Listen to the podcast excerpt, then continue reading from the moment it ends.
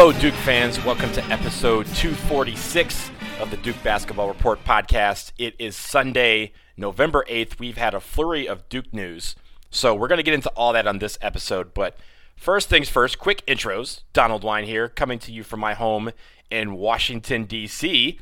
I got my friends with me, Sam Klein in Boston. Hello. Good morning. Good morning. Great to hear from you. Good to see you guys. And uh, good to see you as well. And Jason in Atlanta, hello to you as well.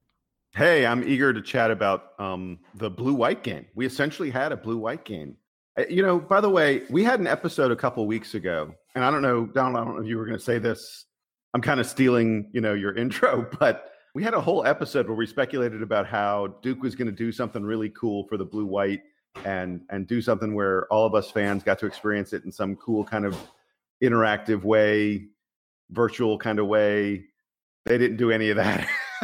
well, so here's the thing, and we're going to get right into it. Uh, the thing about this game that we're going to discuss is that it was not the blue white scrimmage. They have been billing it as an inner squad scrimmage. They also said they're going to have more as this month progresses towards November 25th and that start date. So maybe there will be one closer to the start of the season that does fulfill some of those things that uh, we were talking about a few episodes ago. But I will say we we're going to begin with this game on Friday. The team held uh, an inter squad scrimmage, as I mentioned, and they released some highlights from it on Saturday morning. So if you want to check it out, it's about eight and a half minutes long. It's on the Duke basketball social media pages. We wanted to break down the highlights video that we saw.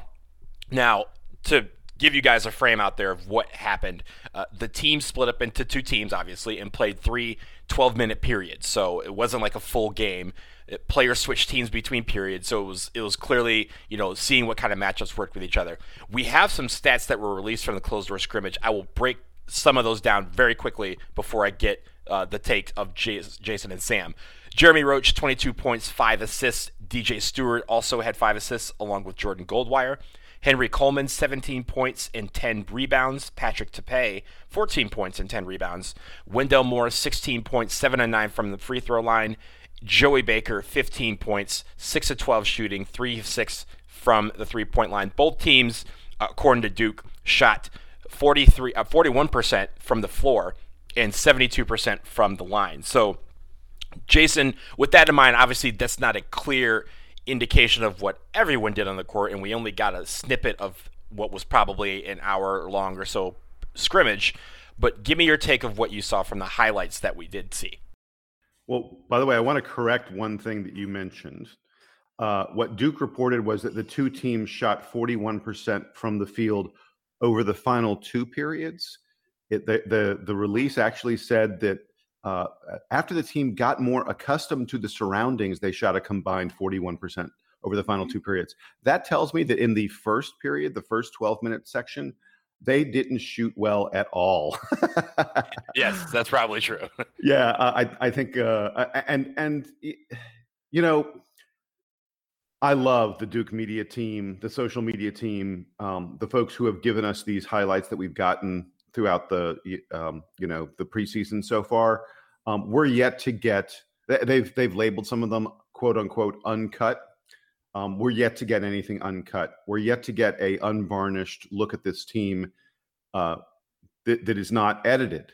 Um, I, I don't say that to doubt the quality of the team.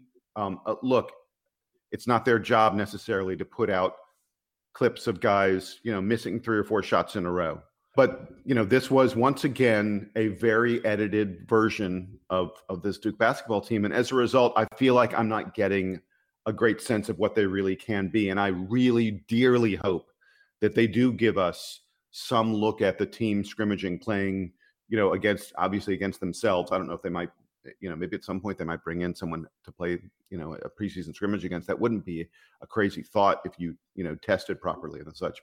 But uh, I, I don't know that from this video we learn a ton more about the team. The things that I took away from it very quickly, um, Jeremy Roach, I thought in these clips looked really, really good.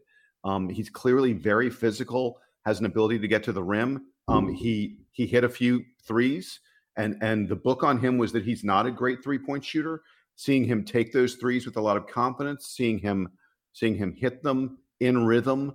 Look, they said he he shot six of nine from the field uh, over these over these 36 minutes, and we saw him hit a couple threes. Well, he couldn't have missed that many three pointers if he was it was six of nine overall. So uh, clearly he he shot really well. If Jeremy Roach is going to going to really elevate to to be a guy who's good from the outside with as good as he looks, you know, his handle, um, his passing. By the way, some really great passing from Jeremy Roach and, and from a couple other guys. DJ Stewart also had a couple really nice passes uh, on this tape.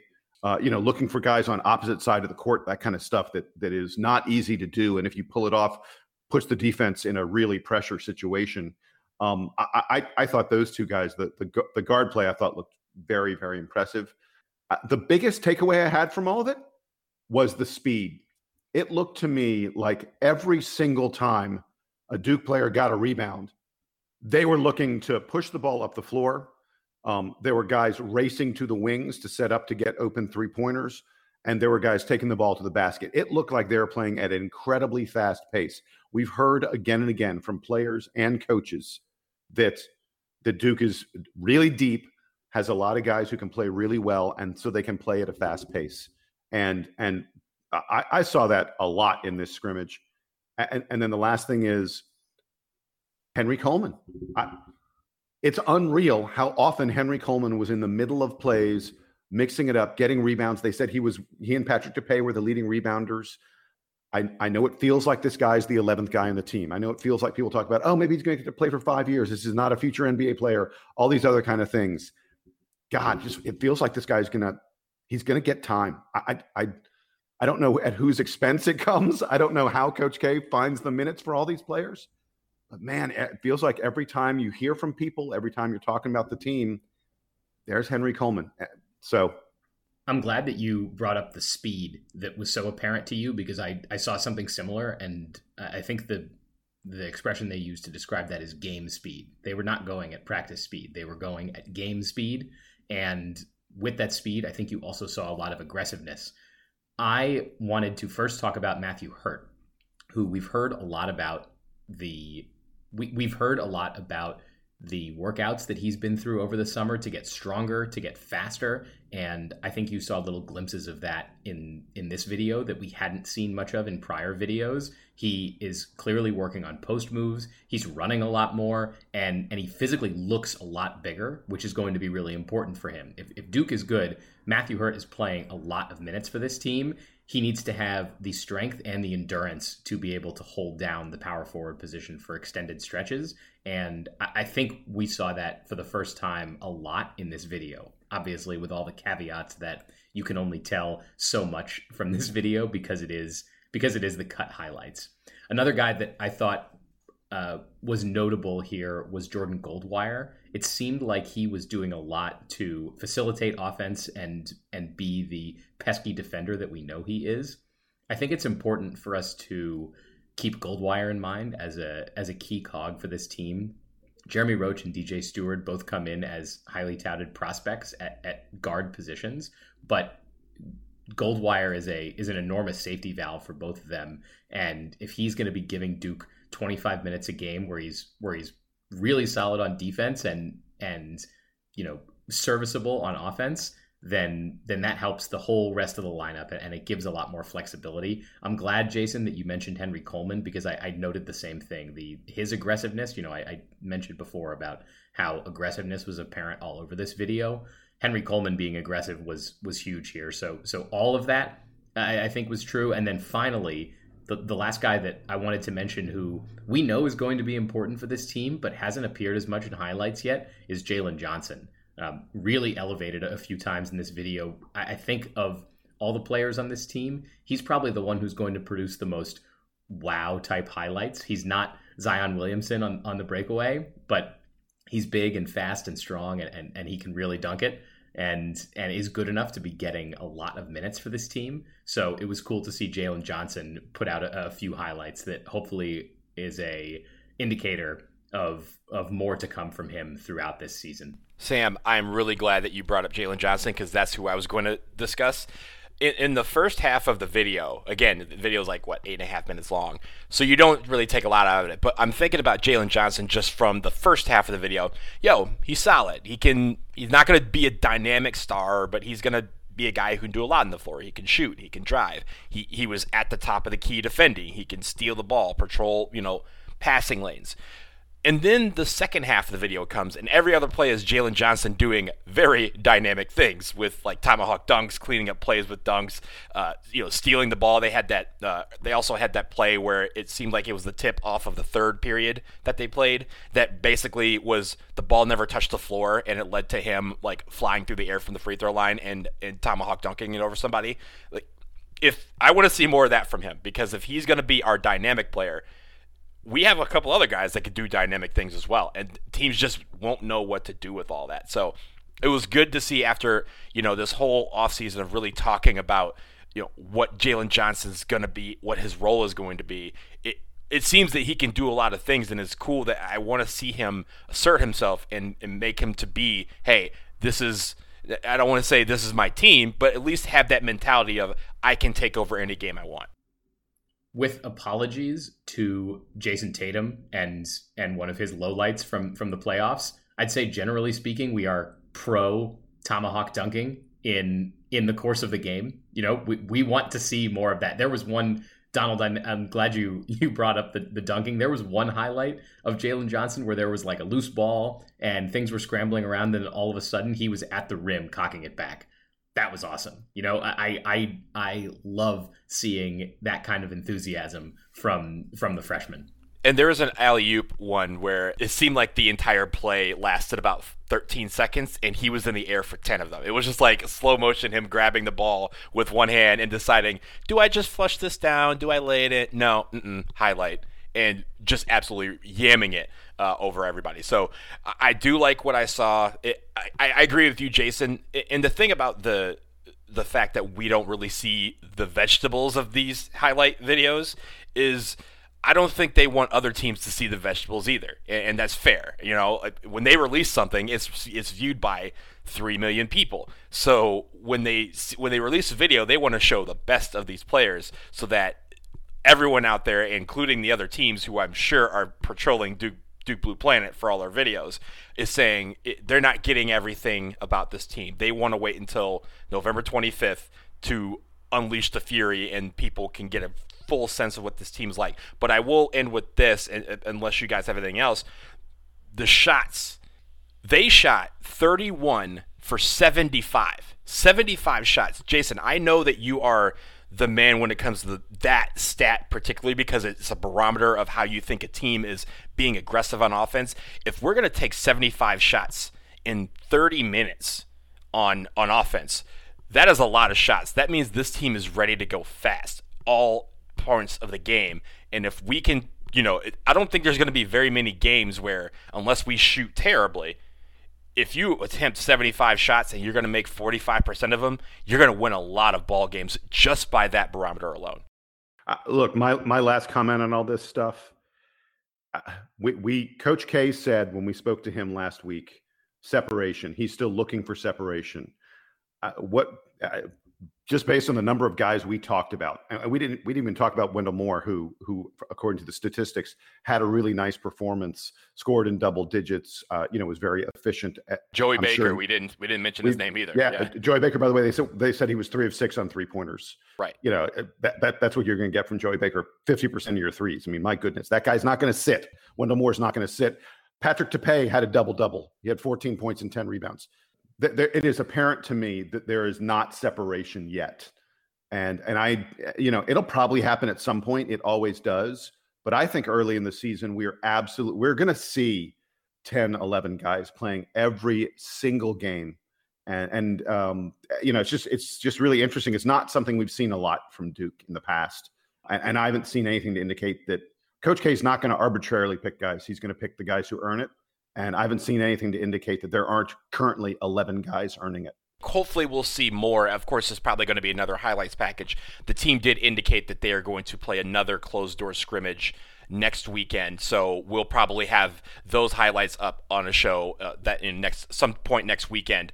But I do want to move on to preseason awards, and obviously every single year the NCAA releases a, a huge laundry list uh, uh of people who are on the quote unquote list for these preseason awards for point guard, shooting guard, small forward, power forward, and center.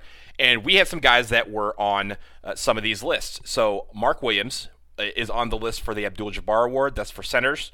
Matthew Hurt is on the list for the Karl Malone Award for power forwards. Wendell Moore and Jalen Johnson both make the list for the Julius Erving Award for small forwards, and DJ Stewart makes the awards list for the Jerry West Award for point guard. So for shooting guards, I'm sorry, uh, and and I don't think we had anybody on the point guard list. Uh, so Sam, I will start with you. Give me your take of what this is, what this means for some of these players, and also for some of the players who didn't make any of these watch lists. Yeah, I was going to start with the fact that Duke doesn't have anybody on the Cousy Award list. So, you know, clearly the, the fix is in because Duke only gets nominated on four of the five major awards, and there's only 20 guys on each list. So there you go. No, I am. I'm certainly encouraged by the fact that there are so many freshmen on these watch lists. In particular, Mark Williams. We've talked. We we didn't really talk much about Mark Williams in the context of this latest scrimmage video but we have heard a lot from players on the team, from coaches about how much Mark Williams has contributed during the during the preseason and during practices and and here he is on the watch list for for center of the year. I don't think that Mark Williams is going to win center of the year. I don't think he's going to get enough minutes to to just be that viable of a candidate, but it's it's nice to have that kind of buzz around him and if if nothing else, it does mean that early in the season, teams have to be aware that, hey, you know, you have to prepare for Wendell Moore and Matthew Hurt and Jordan Goldwire and Joey Baker, the sort of known commodities. You have to prepare for Jalen Johnson and Jeremy Roach and DJ Stewart, who are the, the most highly touted players on this team. And by the way, you also have to prepare for Mark Williams, who is nothing like any of those players. He's a he's a very long center who, who's going to be looking to get dunks and rebounds, and, and that's not any of the rest of those guys' games. So that's really encouraging for me. I also thought it was interesting that Wendell Moore and Jalen Johnson are both considered small forwards because I actually think of Jalen Johnson perhaps as, as more of a power forward in college. He's probably more of a small forward in the NBA. And Wendell Moore is really is just a wing, I guess. He, he's a small forward or he's a shooting guard, depending on the makeup of your team. But interesting that those guys are, are both on the small forward list. Look, ultimately, the the preseason watch lists for awards is is not the most important thing for for Duke fans. Nobody's counting these awards. It's like it's like the preseason rankings, but but even less telling because of course it relies a lot more on reputation. Duke is one of the most prominent names in college basketball, so there's going to be sort of a bias towards well, we might as well throw a Duke player. I I, I saw that Mark Williams is joined by two UNC centers on the on the best center team. So I'm not taking huge stock in it, but but I am excited that Mark Williams is getting notoriety here early in the season. It's a preseason list. It's just like the preseason All ACC, preseason All American. It's an it's what the NCAA and, and really the writers are indicating who they think are going to be the stars of the season. I don't think that's going to stop Jeremy Roach from playing ball. I don't think that's going to stop jo- Joey Baker or Jordan Goldwire from playing ball, right? That they did make this list is like, oh, well, I guess they're not good.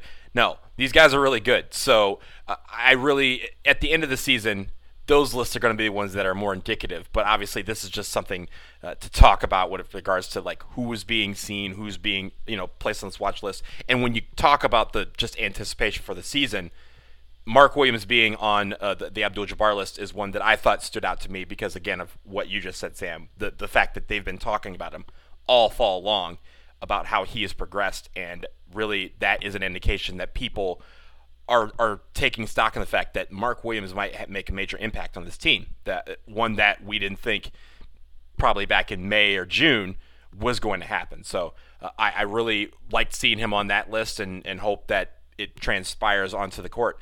Jason, did you have anything on these lists uh, before we wrap up? Yeah, first thing to note is that Duke is the only school in the country that p- placed five players on these uh, watch lists. Both Villanova and Kentucky placed four players on the watch list. Duke is the only school in the country that placed five, and obviously, uh, you know, no ACC team had more than three.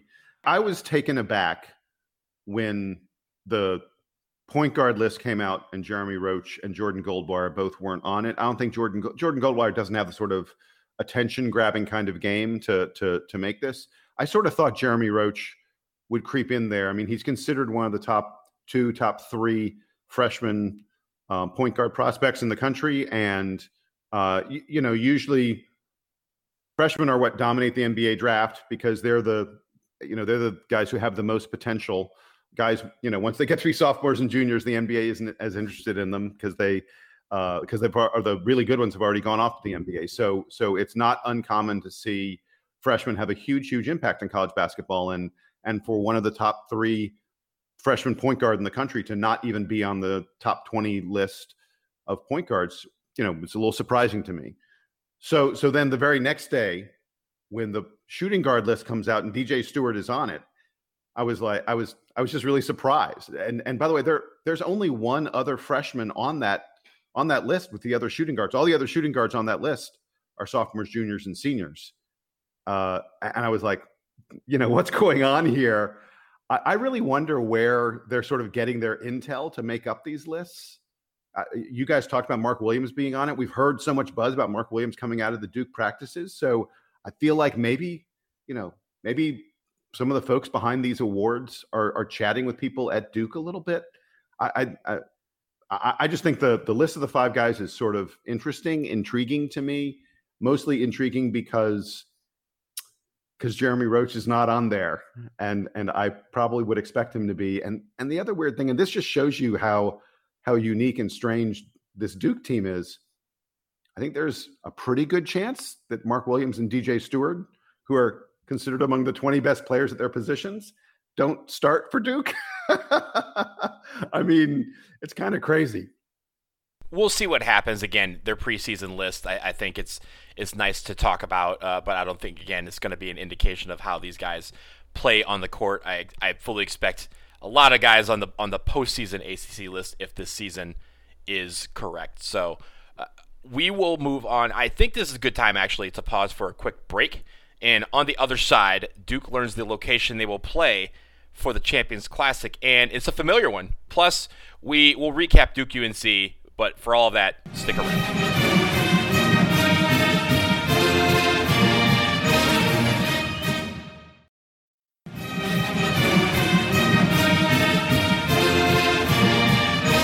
Okay, guys, we are back. We are going to talk Champions Classic now. The Champions Classic has been moving around the country for the last couple of weeks. It was going to be in its original location of uh, the United Center in Chicago, and then because of the coronavirus pandemic, they were trying to move it to Orlando. Of course, a couple of weeks ago, as we mentioned, the Orlando campus uh, of the Wide World of Sports for ESPN decided that they were not going to hold any games on that campus forcing the Champions Classic to be played elsewhere, and it was unclear where it was going to be. Well, now we know where it is going to be played.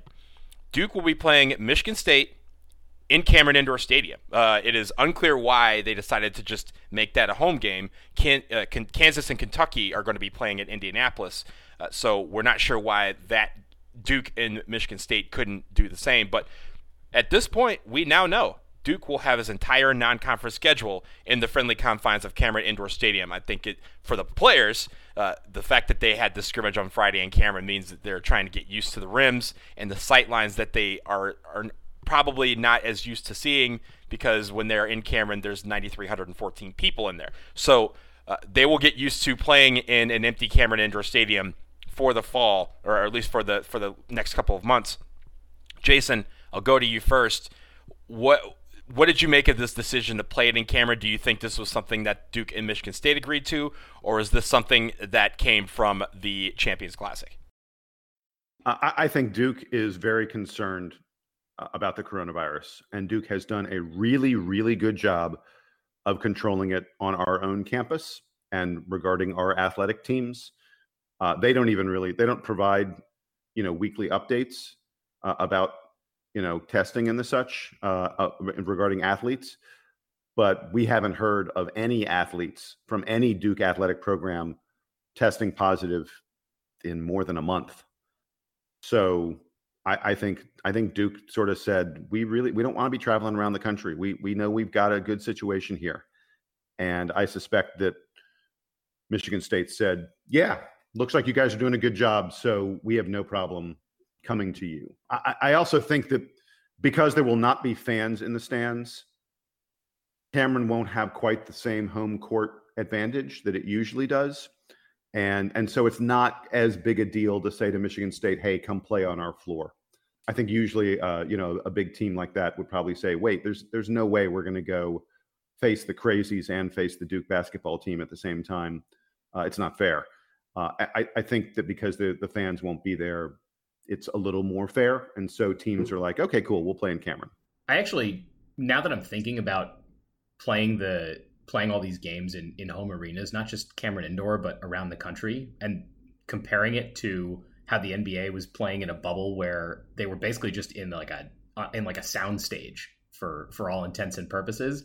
It's actually going to be a cool opportunity, I think, for the networks to highlight how interesting all of these venues are. Like like think about you guys have all or the three of us have all been in Cameron when it's empty or, or mostly empty and, and just kind of walked around in there. Think about how cool it'll be to to have that on a broadcast and to, and to show all the all the little nooks and crannies of the building. They'll, they'll get to walk through the, the halls in, in the upstairs and, and see all the cool pictures and and trophies and, and the like and also highlight all the all the banners that are hanging up and without being distracted, I guess, by the fans that are in attendance, which of course we like. We're we're fans of the Cameron Crazies. We are all we are all we all have been Cameron Crazies, but I think it'll be neat to to highlight these venues in a in a way that they don't normally get to do on game day.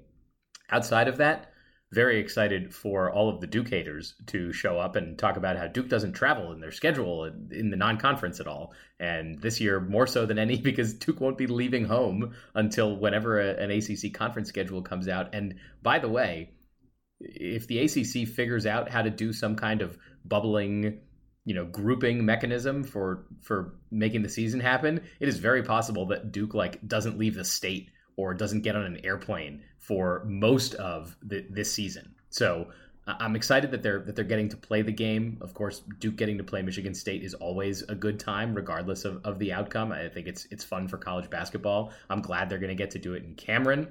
It will bring us back wonderful memories of the 2010 Duke Michigan State game in Cameron, which which I I love reminiscing on the the Kyrie Irving game. So all of that means I'm excited. I'm glad they're getting to play and and we'll see what kind of interesting production ESPN puts on for it. One thing about Cameron, and, and we saw this in the highlights package, and they made note of it during the scrimmage, uh, at least in the in the recap of the scrimmage.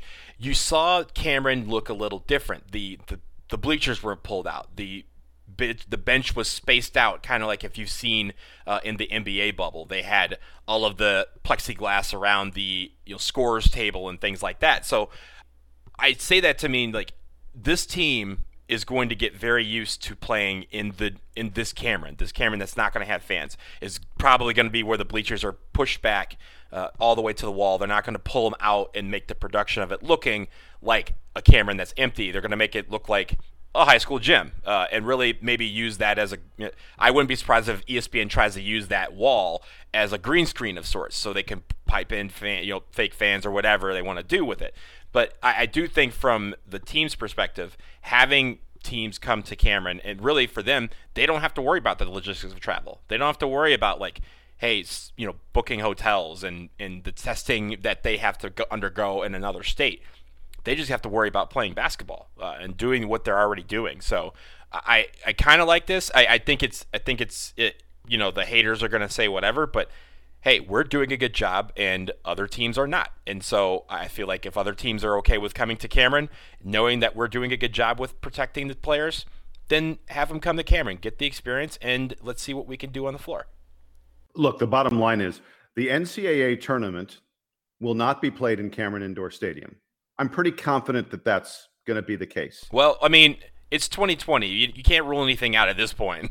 yeah, Jason, I wouldn't I wouldn't actually put anything anything past it. I actually would not be surprised if if NCAA tournament games are played in small home arenas, but unlikely. Continue. Yeah, uh, so, certainly at some point uh, during the NCAA tournament, you're going to have to win games away from Duke. Will have to win games away from Cameron Indoor Stadium if they hope to win a national title. The only thing people tend to remember from a season uh, it tends to be, you know, national title, final four, that kind of stuff. That that that's what everyone focuses on in this sport because thank goodness we have a legitimate way of crowning a national champion, under, unlike some other sports. So okay, so So this season, because the world is truly insane, Duke gets to play a lot more games than usual in a home stadium that has no fans in it. I don't think, in the grand scheme of things, when the season is all done at some point in March or whenever it's all finished, I don't think that's going to matter all that much. So, uh, real quick before we end this segment, you you brought up the NCAA tournament. I know we weren't going to talk about this. I, I really feel this is me speaking on November 8th. Obviously, you have the right to change this down the road. If the pandemic is still in full flight in March, they will not be playing in NBA arenas because the NBA uh, just in, or I guess they announced or that there's reports that they have agreed to start the season on December 22nd. They're playing 72 games. So they are losing a month and a half of the season and they're also only losing 10 games of a regular season. So my guess is the NBA arenas are going to be chock booked uh, for the March April timeframe. And I think that arenas that are not being used, like the Sprint Center in Kansas City, uh, the Greensboro Coliseum, those type of arenas are going to be what we see as bubble sites for the NCAA tournament. But of course, it's very early to tell. I don't even know what the NCAA is doing tomorrow as we speak, uh, but it will be something that we should look forward to. Yeah, and, and by the way, I mean NCAA tournament. There isn't a single conference that has announced how they're playing their conference games yet. We've got these preseason games that are going to happen in December you know, like teams have figured out how they're going to sort of try and move around the country a little bit and play each other at least a little bit, you know, five, six, seven games or so. We don't, we have no idea what conference schedules are going to be like. I expect, I, I, I hope, I think we're probably going to get that in the next week or so. But, but wow. I mean, like it's 2020 is kicking our butt right now. and look at the calendar.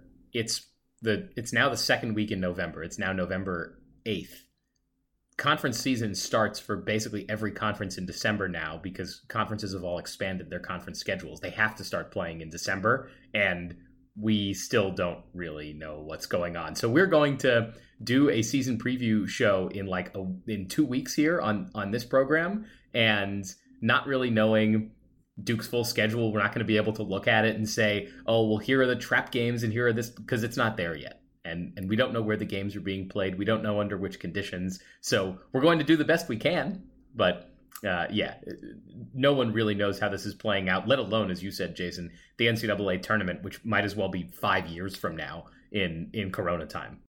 Okay, guys, I mentioned at the top of the show that we we like to see our highlights videos with uh, some veggies included. Uh, the same goes for our podcasts, and so the veggie portion of this of the show is the Duke football game from yesterday. Uh, Duke played UNC. Uh, it did not go well. 56-24 to UNC. They take the victory belt back to Chapel Hill. Jason, I'll go to you. What what do you want to talk about with this game? Because this game was nasty.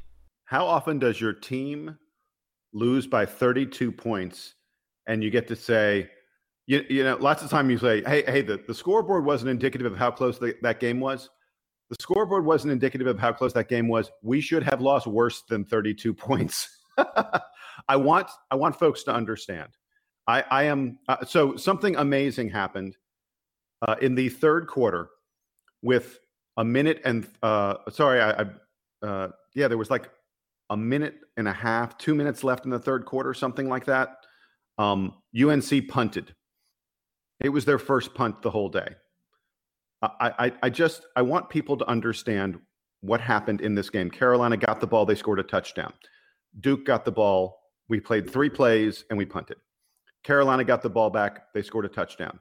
Duke had the ball, we punted. Carolina got the ball back, they scored a touchdown. Duke got the ball, we had an interception. Carolina got the ball back, they scored a touchdown. Are you are you getting where I'm going with this? Their first six possessions were all touchdowns. The only time they didn't score a touchdown in their first eight possessions was the end of the first half. We gave them the ball back with one second on the clock. They took a knee, and and that was the end of the first half. Their first seven times, other than that, that they had the ball, they put the ball in the end zone. Wow, uh, it, th- this was an absolute humiliation. We didn't belong on the same field with them. Um, the, the the most important thing I think that happened was Duke really gave Gunnar Holmberg a, a, chance to play quarterback, and and he he actually looked fairly good. Uh, he's he's more mobile than Chase Brice is, and he looked more accurate than Chase Brice.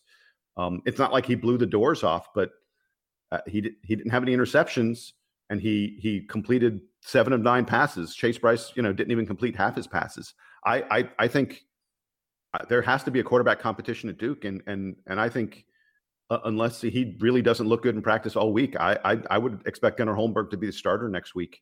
And then one last little tiny note: uh, Mataeo Durant um, had a pretty good day on the ground, uh, rushed for 130 yards, and now has become the 40th back in Duke football history to pass a thousand yards rushing in his career. So congratulations to Mataeo Durant for reaching a thousand yards in his career. There is nothing else good about that game. Yeah, I was going to say that it's amazing to be able to congratulate any Duke player for anything after that performance. I was going to highlight the, the, the same drive chart. So I have nothing further to add. I, I did note in the preview that UNC features a, a pretty balanced offense and that Duke was going to have to limit at least one, if not both aspects of the UNC offense. They failed to do that entirely. Um, UNC threw the ball with abandon. They rushed the ball with with multiple guys with abandon, and there was there was not much hope for Duke in this game. The the, the points came early and often for Carolina. So looking forward to next year, I suppose, because because man, this team is having a, a rough go of it. By the way, Carolina is sort of touting Javonte Williams. He leads the country in touchdowns, and they're sort of starting to tout Javonte Williams for the Heisman. I, he doesn't he doesn't have much of a chance, I don't think. But you know, hey, uh, they've got someone who who's potentially in the running. I I got no problem with that. Good for them. Javonte Williams, I could have run for touchdowns on some of those plays. The holes that he was getting there, the Carolina offensive line, uh, Duke's defensive line is supposed to be really really good. We got future pros on our defensive line. Carolina uh, was opening to call them gaping holes doesn't do justice to the word gaping. Let's just put it that way uh, he had Javonte Williams had one touchdown run where he ran through a hole that was in the middle of the line that was a good six or eight yards wide. And at the very end of the run, there was a Duke defensive back, you know, uh, uh, uh, I think it was one of our safeties, who tried to bring him down. And he lowered his shoulder and pancaked this poor defensive player, running, trampling over him on his way into the end zone. Um, it, it was shameful. There's no other way to put it than that. Well, this team has a bye week this week, so they can't do replicate this performance whatsoever on Saturday because there's no one to be playing. And then they will go. Uh, they they'll end with Wake, Georgia Tech, and Florida State on their schedule. Three winnable games, but if you're going to play the way that they did on Saturday, none of those games are going to be close. So I'm hoping that uh, like Jason said, that there is a quarterback competition during this bye week to see, and really just competition at every position who wants to play these last three games? Who wants to be the guys who make the difference in these last three games? Start the competition now. Keep it going throughout the week. Get some rest because uh, I know that's something that is is a major factor for us as well. And then let's go through these last three games because they're the last three games of the season. So we need to uh, we need to make sure that we have these guys ready to go next weekend because if we, if if we can't beat Wake, then we we've really just dialed out on the season. And before we go, I want to tease what's going to come in the next few episodes for us. Uh, this is something that we uh, we've done a little bit of it in the past, but it's not something that we've done to this extent. The NBA draft is coming on, on November 18th, and of course we have three players who are in that draft, or at least eligible to be drafted: uh, Tre Jones, Cassius Stanley, and Vernon Carey Jr. We have decided that we are going to kind of do deep dives on each player in the lead up to the NBA draft. Uh, Jason, I want to kick it to you because I want you to kind of explain a little bit of what we're doing. We're going to split these up into three episodes, but give the viewers a sense of what we are going to accomplish over this next week and a half. Yeah, over the course of three days next week, uh, we're going to present to you different episodes on each one of the three players. And what we've done is, uh, I, I happen to be fortunate enough to know a guy who works with the NBA in in youth player development, and more importantly than that, he's one of the leading professional basketball trainers in the world. Uh, when you when you hear us talk to him, it will become immediately apparent that this is a guy who knows his stuff. He knows what it takes to reach the highest levels of NBA basketball. His name is Jeremiah Boswell. Um, he he works for he has a company called the Skill Factory. He's trained James Harden people. Uh, in the offseason, James Harden comes and works with Jeremiah on on ways to improve his game. He he took a long look at Tre, Vernon, and Cash, and he's going to tell us what he thinks about each one of their NBA prospects. This is unvarnished. This is you know this is not going to be a journalist giving you the uh, you know the the warm fuzzies. This is this is from a guy who understands what it takes to be one of the guys on an NBA roster. I'll tell folks right away. It, he he does not paint a pretty picture. That you know, a lot of folks are like, these guys should be first round draft picks. Jeremiah explains why they might not be. Let's just leave it at that. Yeah, so look out for those. The way we'll do it is we're going to release one episode, uh, you know, every day or so throughout the week. So just keep refreshing those feeds. Subscribe to the Duke Basketball Report uh, wherever you get your podcast, and uh, you're going to get a lot of uh, incoming incoming episodes this week as we preview the NBA draft, which again is on November 18th, and then right after the NBA draft, we will obviously break down everything that happened or didn't happen with regards to the Duke players. Uh, you also may see uh, uh see us plugging some other shows uh, of the NBA teams that uh, that draft these players. We may be, you know, one of us may be appearing on some of their podcasts as well. So uh, Jason Sam and I are getting out there. We are we are branching out to the world safely, uh, virtually, uh, but we will be doing that uh, with some of these NBA blogs with regards to our players. So stick around for that. For now, this will conclude episode 246 of the Duke Basketball Report podcast. Thank you, as always, to all of you out there who listen. Jason and Sam, thank you very much. And now, the Duke Band, please.